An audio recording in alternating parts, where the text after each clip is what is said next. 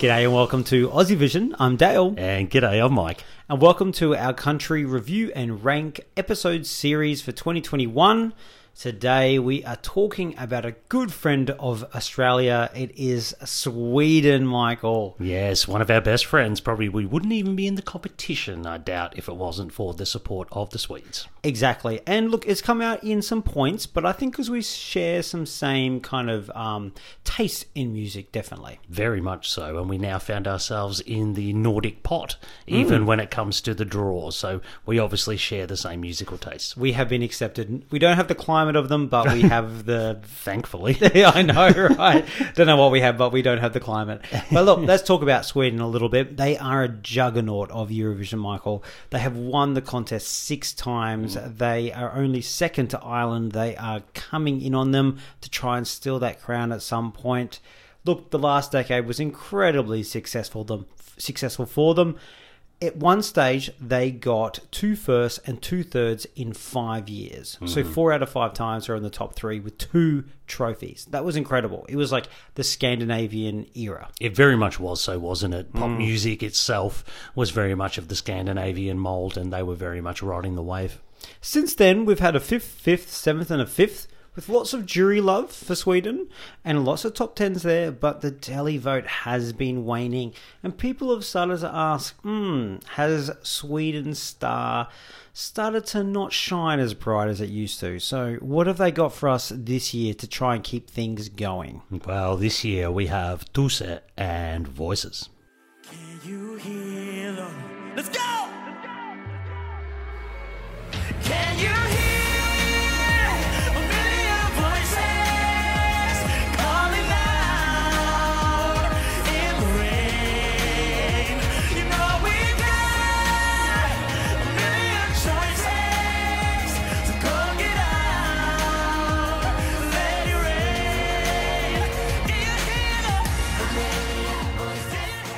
Let's talk about Tusse. Tousin Michael Chiza is 19 years old and was born in the Democratic Republic of Congo.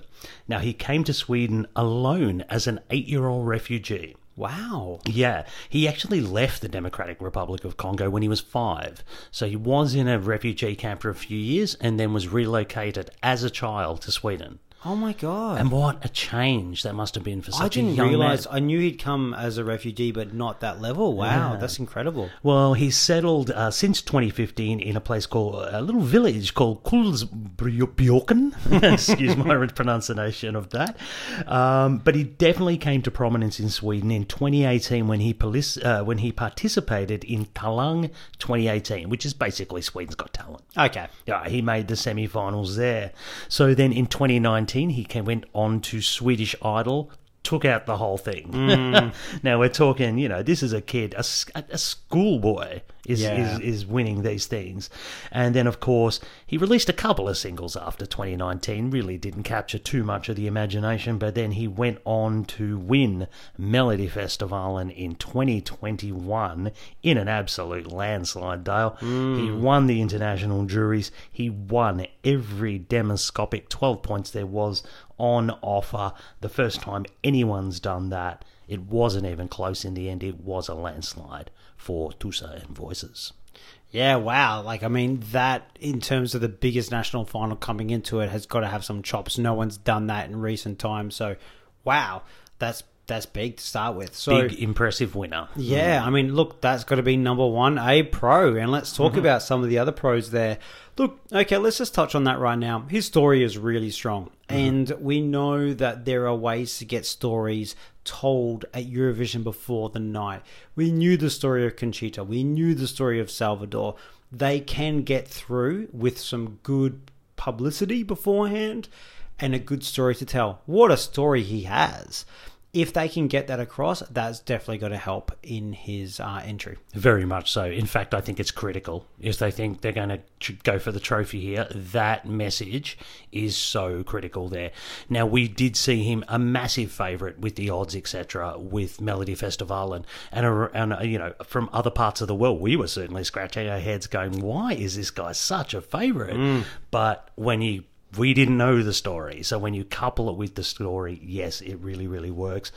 The song itself, I'm going to say, Dale, this has got jury written all over it. It is the classic Swedish composition. It is modern. It is r- anthemic, and it's radio friendly. Tick, tick, tick for the jury. So you can see a good score underpinning this already. Look, I've written down anthemic straight away. I'm not sure about the commercial radio aspect of it. I do think it was a very Melfest competition Eurovision song, but is anthemic. And I remember straight after hearing this the first time in the Melfest songs, which don't always stick the first time. This definitely had a stickability for me. Like there was something there in the song itself, and I think that in itself uh, made it a good package to send to Eurovision, where the other ones might have been heavier in jury. This certainly, I feel, has some appeal on both the jury and the televote there. Yeah, definitely. After seeing that semi final, we were straight away. Well, that's one of the better songs we've heard. Yeah. Um, I also have to say, just keeping on that theme, the anthemic chorus is so catchy and maybe a little bit predictable that you can be singing it by the by the time the song's even not even finished. Exactly. So it's got that hook ability there with that song. I'm going to say with the staging we saw at Melfest, um, although it wasn't groundbreaking or anything overly original, it was really effective and it really does get the song across. It's pretty dark in its presentation with its lighting, etc. But the, there's not too many bells and whistles going on. You can actually focus on the singer and the song, and it gives it enough punch. Yeah, I, I like the staging, and I wrote that down here as well because I think the st- staging tells it has a message as much as a song does, and they don't beat you over the head with it. Like you take that in, and it's powerful and it's strong, and he's really strong as a vocal as well because um, he stands out there in that suit. If they go for that color again, look, I think it could be divisive, but at the same time, you remember it. Mm-hmm. You remember the guy in that red velvety suit with those strong backing dancers coming up bef- behind with that anthemic song all put together. So it's not forgettable plastic, which always helps. Also, I do think this is a step away from the stale plastic Swedish um, approach. Yes, it's very well produced, don't get me wrong, but I feel they are presenting something different. I do think there's something here, and I think it got through because of his story, but I think it was a sneaky kind of underhanded way to get through something that wasn't so maybe totally manufactured pop pop because I don't think this is commercial radio. We may disagree on that one. Okay, cool. Well, let's move on to the possible drawbacks here. That's fine. I'll kick us off. Um, the song, there's a certain simplicity to it because if you are able to um, sing along to it within the three minutes, there's a familiarity and maybe not so groundbreaking there. I have to say also there's a lyrical poorness to this as well, and you know the rhyming words etc. It's not the most sophisticated thing lyrically. And if anything, I'm sorry, I don't think they've stepped away from the sterile, manufactured Swedish pop sound too much, and we've seen that is waning with televotes. So, yeah. I don't think it's as plastic as something like a Robin Bengtsson coming out, like what he did. I don't think it's like that. But I take your point, but I do think it is a bit basic, but I don't think it's as plastic. Did I say it wasn't plastic? I just said it wasn't as plastic. There's a very important part of my wording there. Mm. Um, I would also say I don't think it feels as strong as those ones that I've mentioned being possibly um, not necessarily plastic, but very well put together. Like uh, John Lundvik and the Mamas and Robin Bengtsson and Benjamin Ingrosso. These were amazing songs put together and amazing packages, and I don't feel he's quite at their level. And those ones, even though fifth and seventh isn't a bad result for any mm. other nation, for Sweden in this dominant era, maybe they look at that as not as great. And if they're getting fifth and seventh, where's he going to end up finishing with something I don't feel as strong as those? Okay. Um, I have to say, with his live vocal at Melfest, I thought he was very, very good. Um, however, he was heavily backed, mm-hmm. and you can mm-hmm. hear that within the track. Um, I mean, that's fine; it helps to smooth it out, and it's definitely within the rules. There's no problem with that. But um, I don't know if it's just may put some people off voting, eh, particularly in a jury sense. Yes, I do like the song, perhaps, but I'm not so keen on the vocalist. So maybe not the same sort of jury score we saw for some of the previous uh, entries. Mm. There's a passion when he delivers that chorus, and I mm. think when he's so passionate about it, his vocal doesn't always hit the the best notes.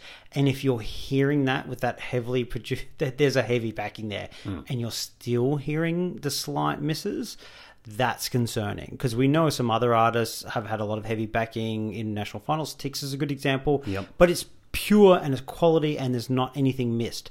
You can hear the misses, and that's concerning for me, definitely. Um, also, I've got to say that we talked about the story a lot as a pro, and if you can get that across, is great. But this is, I think, the strongest domestic market winner, even more than Norway, mm. for a pan European audience, I think. And I'm just not sure that Europe is going to go for as, as him as strongly as Sweden did, who've known him for a while, know that story, and that's got to leave a really, I think, a potential very weak televote. I, I totally agree. Sweden fell in love with this guy, and they have for years now. It's kind of been happening for a few years. Uh, Europe won't have doesn't have that connection and affinity with him, so yeah, don't expect the same sort of uh, kind of uh, overflowing love for him. Put it that way. Hmm. All right, well, let's move on to the Aussie Vision team and see where they ranked it. Our 17 contributors ranked all the 38 songs, bar Australia, and this has finished in. Australia normally loves Sweden, so We do. are you ready? Yes. 11th, Okay. Ooh, just outside the ten. just outside the 10, which I think is a pretty decent result there. Would this be one of the first times we've ever had Sweden outside the ten? Well, we weren't around in 2016 as a podcast because I reckon we would have been outside the 10 then because Australia didn't give them any points in 2016. So, but I think this might be it might be the first time we're outside the 10. Hmm, so who are we hearing from from the team here? Well, we're going to hear from a positive and one of the not so positives here. Now, let's talk about the positives really quickly. There were five in the top 10 out of the team hmm. and five in the 20s. Okay. That was a that was a lowest at 27th. Third was the highest. So, not a huge range there, but we're going to hear from Cooper on the high end and Guy on the lower end. Voices may not have been my favourite in this year's Melodifestivalen, but it's still a really great and respectable entry. A lot are criticising it as a Swedish pop paint by numbers track, but let's not forget Swedish pop does very well at Eurovision. Voices has everything I want in a Swedish entry. It has an extremely catchy and rememberable hook, and anthemic qualities and an artist with personality. I keep coming back to this song almost every day since the Melfest final. Tusse is going to smash it in Rotterdam. And big call here, but personally, I see this being a contender for the trophy. If on the night the jury and televoters split, this song has wide enough appeal that it could sneak through and snatch the crown. But then for me, when the chorus kicks in, it feels a little bit underwhelming. It's got those long drawn out notes and it feels like it just doesn't take off the way you thought it was going to. There's no denying that it's an exceptionally well written and produced song, and yep, the, the songwriters have created some amazing Melfest and Eurovision songs in the past. But it feels like with this one, they haven't done enough to make it stand out other than it being really high quality and it comes in a year where there's a lot of attention grabbing songs that throw a lot of surprises at the audience. So it kind of feels a little cookie cutter, and for me, that's why it slid down my rankings. There was clearly a lot of support for it though from the Swedish people and the international jury, so it'll be interesting to see how it goes. I'm sure it will do pretty well and it will definitely qualify, but for me, I feel like it's time for Sweden to start surprising us with something a little more out of the box. Well, Cooper certainly on the Swedish anthemic bandwagon there, catchy, and he's actually thinking it might break through the uh, barrier there as far as a pan European audience goes. Guy, although not disliking it, just thinks the chorus does let it down somewhat, and it's a little bit cookie cutter, which. You know, that's not the first time anyone said that about Sweden, surely. That's true, but it has been working for them. So Exactly. hey, if it's not a bad cookie cutter, maybe keep with it. Mm-hmm.